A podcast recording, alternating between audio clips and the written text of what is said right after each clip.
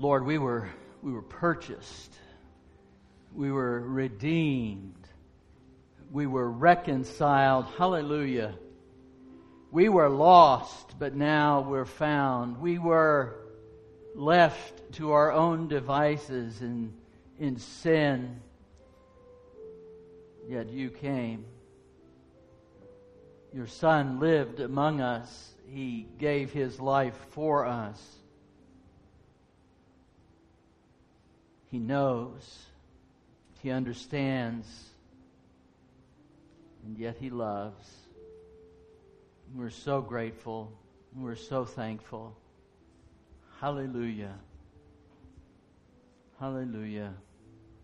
For who you are, for what you have done. And we look forward to what you will do, not only in the distant future, the near future in our lives. We thank you and we praise you through Jesus Christ our Lord. Amen. Please be seated.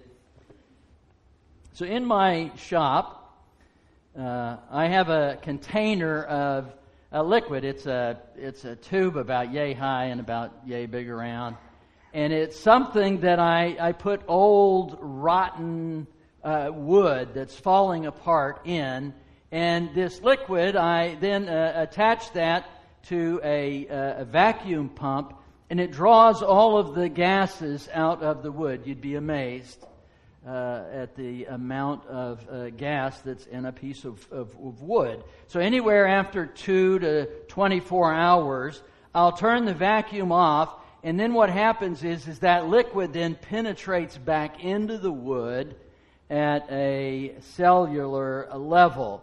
Then I apply heat to it, not much about 200 degrees for about 30 minutes. And what it does is that liquid then forms into a, a hard plastic, but it's clear and it's at such a deep level that you don't even recognize that anything's been done to the wood at all. It's perhaps a shade or two darker, that's all. So that catalyst that uh, is uh, used, the heat, takes that liquid and it stabilizes the, the wood. So now instead of something that I could literally uh, crumble apart in my hands, I can put on a lathe and I can turn it into something beautiful.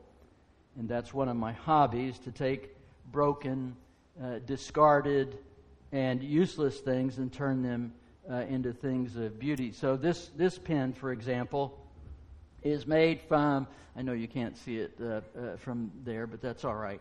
It's made from six different segments of a, uh, a window, the header over a window in an Italian building that was abandoned probably uh, 500 or more uh, years old. I don't know that the wood was that old, but the building certainly uh, was. And that wood was completely useless until I processed it.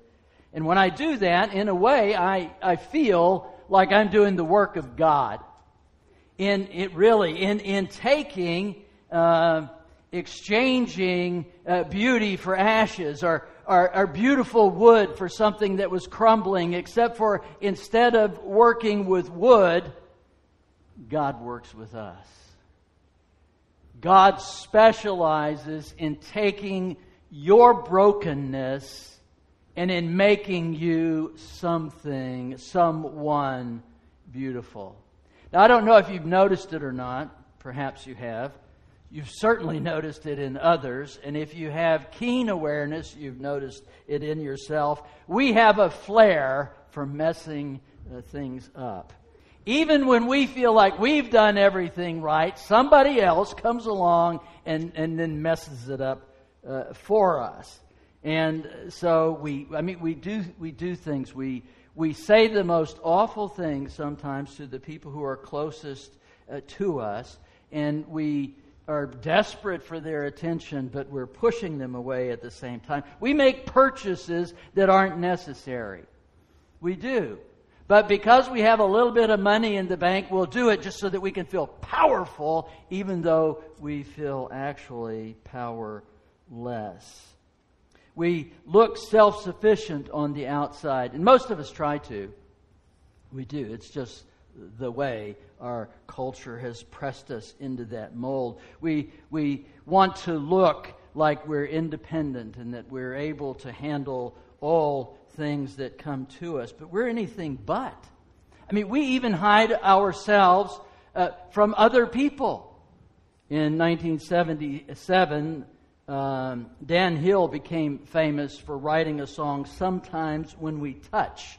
Now, when you look at the lyrics, it's, it, they're profoundly sad. You ask me if I love you, and I choke on my reply. I'd rather hurt you honestly than mislead you with a lie. And who am I to judge you on what you do or say? I'm only just beginning to see the real you. And sometimes when we touch, the honesty's too much, and I have to close my eyes and hide. And, and hide. Even in our deepest, most profound relationships, we hide from one another. We want to be known, but at the same time, we fear that if you really knew me, that you would not accept me, that you would turn aside. When I went to my first, uh, and it was the first one, uh, Dr. Menrith and Meyer. Dr. Menrith was a very detailed man. Dr. Uh, Meyer was not. But they were both psychiatrists. They were both medical docs, so they were both very smart. I walked into my first class. He has his head on an overhead projector. You know what an overhead projector is. You remember those days? So he has his head on an overhead projector laying there, and you see the outline of his head up on the screen. And so he lay, he's, he's like this until the class is full. And then as the class is uh, full and the doors are closed, he said, If you could see what was in my head, you would not let me teach you. And then he said, But if I could see what was in your head, I wouldn't want to teach you. You know, so we all have these kinds of things in, in our minds to include our relationships, not hiding our eyes simply from the other. We hide our eyes from ourselves. I want us to have a deep and abiding sense that the heart is deceitful above all things and we ourselves, as, as, as, as high as we may think of ourselves, we are sinners saved by grace. If you know Jesus Christ, that's what you are.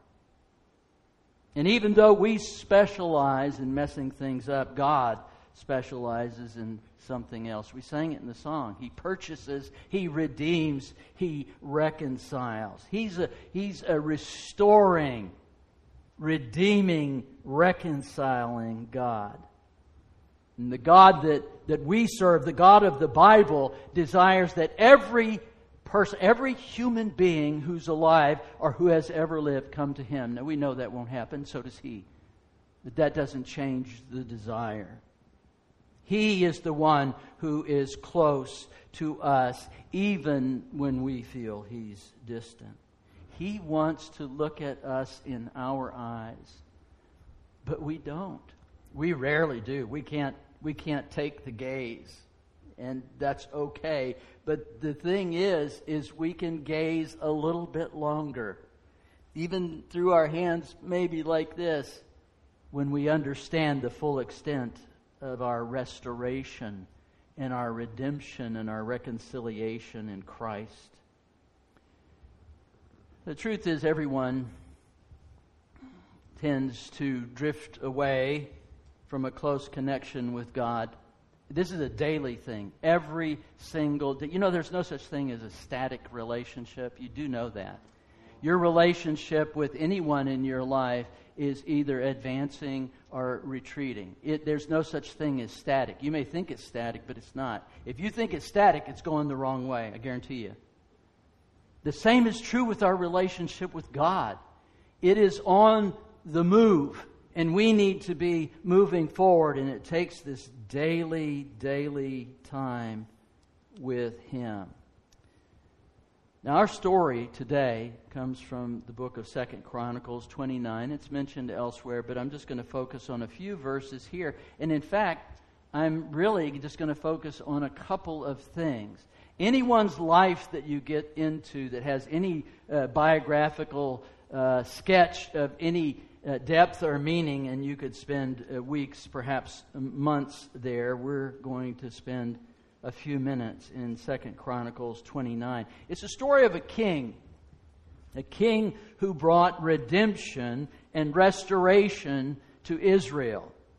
And you have to understand that in order for him to do that, Israel had already have had to turn away, and they did under Ahaz. What a uh, what a brilliant king he was.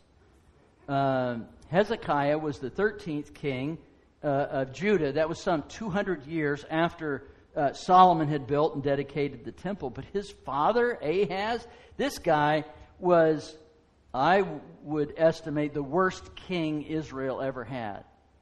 Uh, and that, there are a number of reasons for that, but one, one in particular. He only ruled 16 years, but you know, in 16 years, he stopped Yahweh work, uh, worship, at least publicly. He closed down the temple. He turned the temple into a warehouse. A warehouse. And padded, locked the doors so that no one could get in there and take out the stuff. I mean, this guy was quite the guy. But he also did something. This is why I say he's the worst. Well, wow. He did a lot of bad things. He established idols in all the villages and the towns. But in First Chronicles or Second Chronicles twenty eight three, he sacrificed some of his own children. that's just in a, a stunning thing for a king of Israel to sacrifice his own children to a pagan I didn't even want to use the word deity. What would you use? Idol. He was so despised when he died that they didn't even bury him with the other kings. They said, no, this dude is, he's, he's an outlier. He's the most rotten king we've ever had. And I would estimate that he was the most rotten father as well. He was an awful leader. He was dedicated to the worship of Ashtaroth and Baal. And what a miserable wretch of a human being he was. Scripture summed up his life this way this is a summary. He gave himself over to every kind of wickedness. That's what the Bible says of him. He gave himself over to every kind of wickedness. And when he died, Hezekiah, his oldest son, was 25 years old. Now, here's how Scripture sums up Hezekiah. 2 Chronicles 29 2. He did what was right in the eyes of the Lord, just as his father David had done. Wow. There are a lot of stories I could tell about Hezekiah's life, but uh, I'm only going to focus on this summary here and a few questions that arise from it for me. How in the world did such an ungodly man, an ungodly father, a wretch of a human being, opposed to God, opposed to his people, opposed to his worship, produce a son like Hezekiah? And I will tell you the answer right now in your hearing. It's profound. I don't have a clue. but there are some lessons that we can learn. One is this your past, your past does not determine your future. Your past, your heritage no matter how bad it may be or have been, does not determine your destiny. Revelation 22 17 says this Whosoever will may come to the Lord. Who's whosoever? I'm going to say that that's you, and I'm going to say that that's me, and I'm also going to say that it's whosoever will can do this. Salvation is not about genealogy. It's not about the blood that flows in your veins. It's about the Christ in your heart. And that's what determines your destiny. Nobody, nobody, nobody comes from a perfect family. Uh, but your past does not have to determine your future, your, your, your destiny. It's about choice. And the choice that you have before you every week for believers and those who have uh, are, are searching and seeking and perhaps have not made a decision yet, that it remains the same. Will you or will you not follow Jesus? That's for all of us. For some in salvation, for some in sanctification, for some in the way that we live our lives. But the choice is always the same, and the invitation is always there with us. If that's your choice, if you choose to follow Jesus, then your past will not hold you back. That sometimes we, uh, we do allow our past to hold us back. I know I have. And if that's you, today, I, I've got some good news. Because God gives you a new identity and the ability, not even the ability, he performs a transformation in you that's staggering. 2 Corinthians 5:17 tells us that in Christ we are a new creation. New identity is in him. We are loved. We are forgiven. We're no longer condemned. There's a, there's a song I hear on, on the radio from time to time. And the lines, I, I actually, it confused me at first because it didn't sound quite right. It's, it says, failure won't define me. Uh, that's what my father does. And I'm going, what? What? what and, then, and then you go, oh, oh, well, I get it. Failure is not the agent of definition, God is. Failure doesn't define you, God defines you. And God says that you are forgiven. He says, listen to this you are holy, you are redeemed. And when we allow the guilt and the shame from our past to overwhelm us and define who we are, then it cripples us spiritually. We are limited. And when we are limited, Satan rejoices. You didn't think Satan could rejoice, did you? Well, he does at our infirmity especially spiritual infirmity. Now, it, now I, I need to pause here for just a second to understand a little bit between the difference of the guilt and shame uh, over the past and present, uh, and how that weighs you down and disables and leads to a, a deeper shame kind of a, a cycle. But conviction by God's Spirit is a different thing.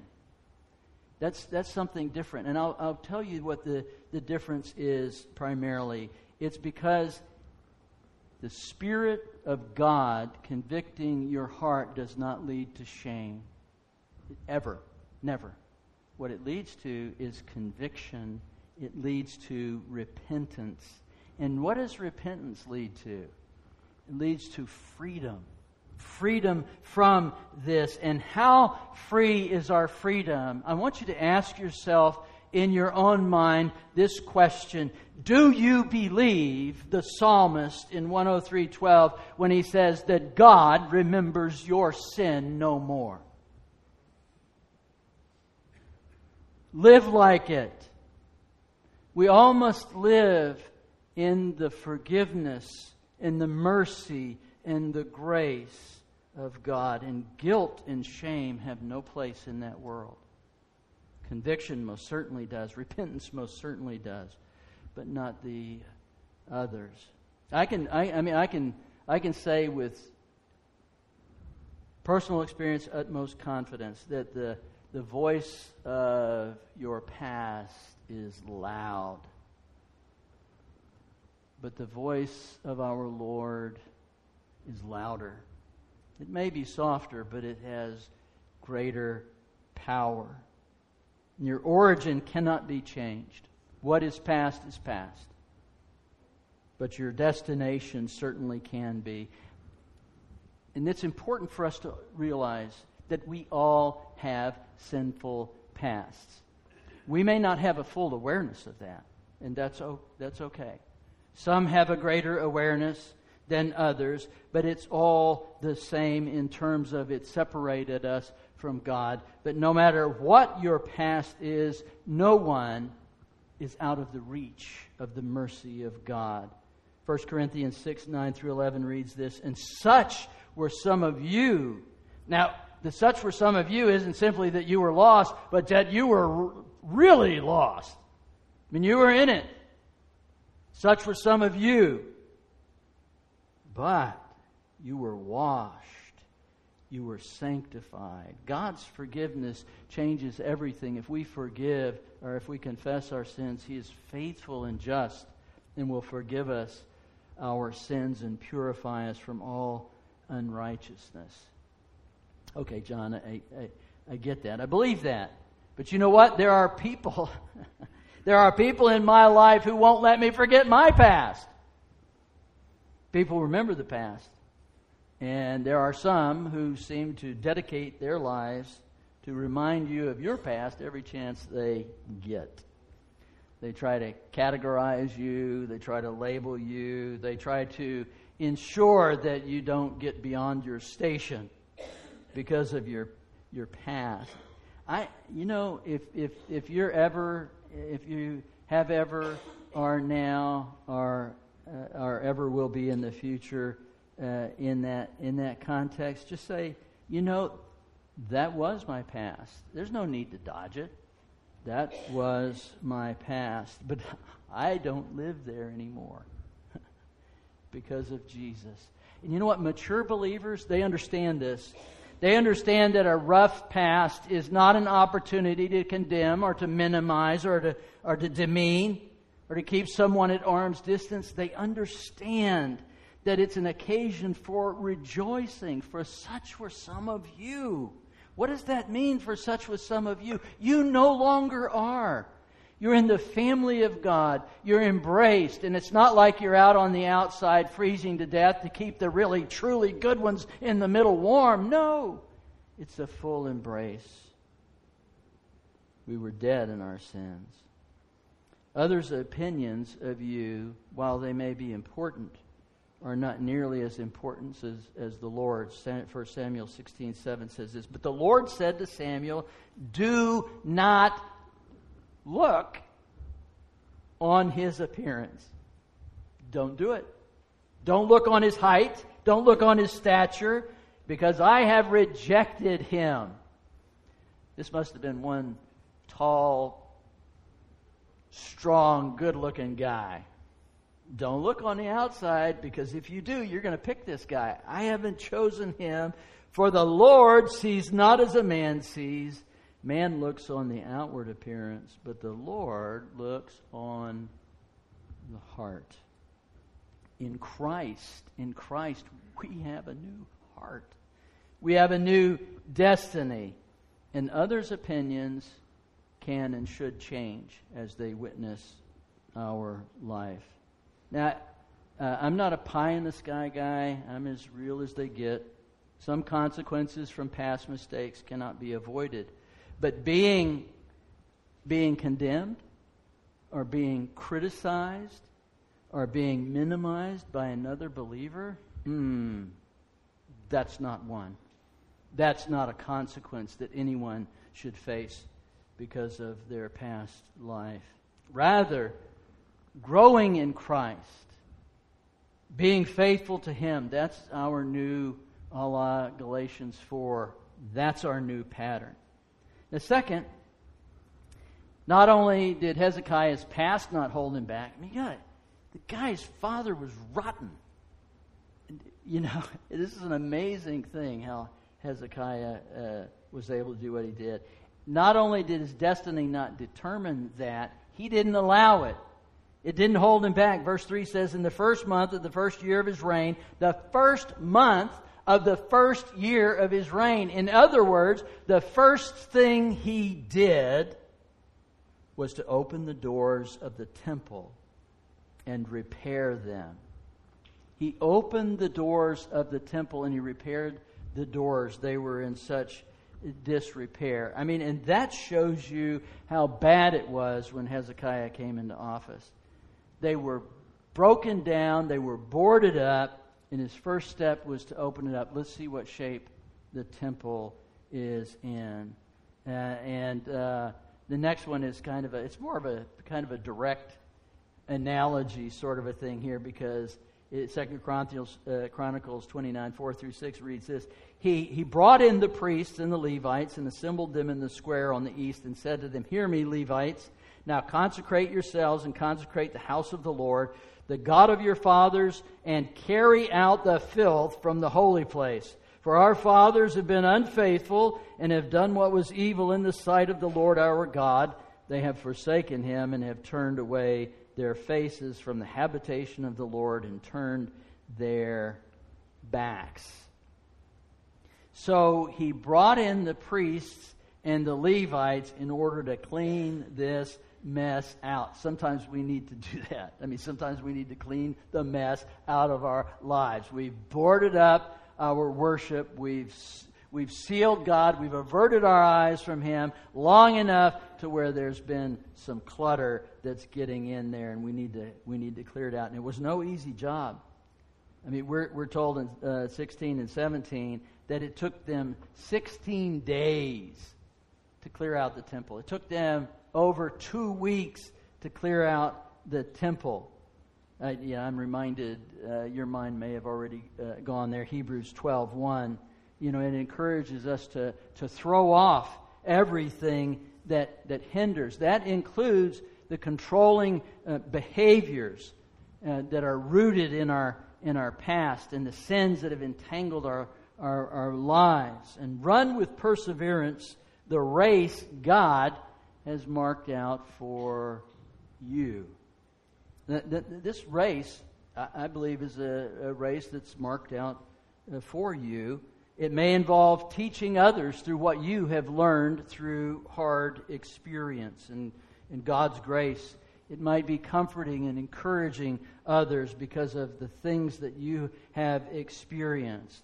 And if you do that, then your past, what it does is it becomes an opportunity for God to comfort his people.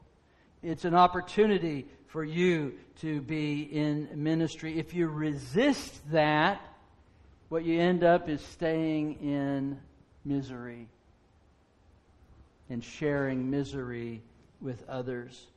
Resting in the truth of Scripture, regardless of your past, the Holy Spirit can use you. But it took 16 days to unload this mess in the temple.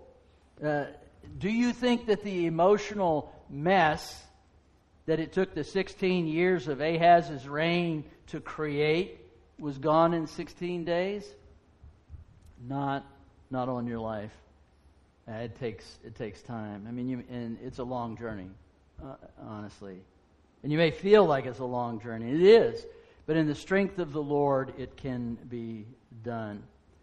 So we need every now and then, and, and I love because we ideally we'd be doing this every breaking of bread. We're going to check out our heart. Where am I at? What does it look like? How's, how, how am I doing before, before I take communion? And so it's never more than a week, or shouldn't be more than a week. Should be, of course, a, a daily process. But regardless, we take the time. Ecclesiastes 3 6 tells us that there's a, there's a time to throw things away. Some of your past, it may be time to throw it away. We throw things away because they are no longer useful to us. Some of those things are no longer uh, useful to us, but we are captivated by them sometimes. Hurtful memories, choices, they stir our brains, they, they affect our our present behavior. But if we've gotten a, a bit of a mess in the, in the temple, clean it out. It's time to clean it out. You may need help, and that's okay. That you may need to talk to a friend, and that's okay. A confidant, someone that you trust, and that's okay. You know, that's in part what the church is for. We're to encourage one another. What, what do you think bearing one another's burdens mean? Helping them move a couch? I mean, it could mean that, but that's not what it means. It's talking about the things that weigh on our hearts and our minds. Second Chronicles uh, 29, again, going on, 18 and 19. Uh, then they went into Hezekiah the king and said, We have cleansed all the house of the Lord, the altar of burnt offering and all the utensils, and the table for the showbread and all its utensils. All the utensils that King Ahaz discarded in his reign when he was faithless, we have made ready and consecrated, and behold, they are before the altar of the Lord. Everything is ready. I mean, Hezekiah has gotten everything uh, ready. They were ready to worship, but there were a couple of problems that they ran into. One, they had missed the Passover. They wanted to have the Passover, they wanted to have the temple ready for the Passover, but they had missed the Passover. And second, there just weren't a whole lot of priests running around to do this. I don't know if you've ever you've ever seen an animal uh, butchered. I know that's kind of gross, but that's what a sacrifice is. Uh, what it takes to for uh, uh them to do a, a bullock is, is, this is a big this is a big deal. Lots of manual labor, and there weren't a lot of priests left after Ahaz, and so they all have to get together and try to figure this out. How are we going to do this? The Levites had to go in and become a part of this, not just not just the priests. So that leads us to the third and final thing we can learn from Hezekiah, at least for this moment. that God will take you where you are at. Where you are at right now. There are all kinds of circumstances. And I hear all the time, I have messed up too much. If that thought has ever crossed your heart and your mind, I want you to do something with me right now. I want you to check your pulse. I want you to feel if you're breathing. As long as you are alive, as long as you are here, restoration, redemption, reconciliation, being enfolded with the love and the family of God is always there because our God is not just the God of second chances or third or fourth or fifth. God is the God of 70 times 7 chances. No one can follow him perfectly. No one of us ever has or ever will. And some people, they get this notion in their mind well, I've been a drug addict, or I've lived an immoral life, or I've had a divorce, or I've been in prison. It's too late for God to restore me. That's a lie. The scripture says, Whosoever will. Those are the voices, listen. Those are the voices of men and women. The, that's not the voice of God. It's never too late. God is always able to give new life, and He wants to. How far had Israel turned away from God? Um, the word completely comes to my mind. They had idols in every village, they had idols in every city. Priests were not welcome, priests were not trained. The doors to the temple were shut down. And yet, under Hezekiah's leadership, in the matter of a couple of months, this was all restored. The Lord specializes in restoring the year of the locust. But the day for Passover had come and, and gone. God had provided, those of you who know the Bible already know this, God had provided another option. If you didn't make it, if you couldn't make it for whatever reason on the 14th day of the, the first month, You could do it on the 14th day of the second month. And so that's what they did. And they patterned this entire celebration after the celebration that was during uh, Solomon's temple. They even restored the, the instruments and the kinds of things that were used when Solomon had this. And it was a huge celebration. Verse 27 says Hezekiah gave the order to sacrifice the burnt offering on the altar. And as the offering began, singing to the Lord began also, accompanied by trumpets and the instruments of David, king of Israel. Uh, they had this tremendous celebration. According to verse 33, they sacrificed 600 bulls 3,000 goats and sheep and all these thank offerings to the Lord. It was to the Lord, and, but it was also to feed uh, the people. And it was supposed to last for a week. It ended up lasting uh, two weeks, exactly as the celebration had with Solomon. And then Hezekiah took the people back to worship, from a place of no worship to worship. In Revelation 2 4 and 5, Jesus gave a message to one of the churches in Asia. We talked about this last year. Yet I have I hold this against you. You have forsaken the love you had at first. Consider how far you have fallen. Repent and do the things you did at first. In, in all their activity, the church had forgotten to love the Lord Himself like they did at the beginning a forgiven heart. If you're struggling with love for the Lord, don't think about love for the Lord. Lord, I need to love you more. I need to. No, think about, oh, God, what have you forgiven me for? You forgave me for this and for this and for this, and the love will just naturally arise. If you think that God can't use you or that there's too much clutter, I'm here to tell you that that's not true. It's never too late to remember. It's never too late to return. When we're off track, there's just one thing that we need, and that is Jesus. And Him crucified, buried, resurrected, and that same Jesus is coming back to bring us with Him. We would be with Him forever and ever. And that's an amazing thought. Father, some of us have wrestled with rough beginnings or perhaps rough patches in the middle, some rough patches at the end. Whatever the season of life wherever we are,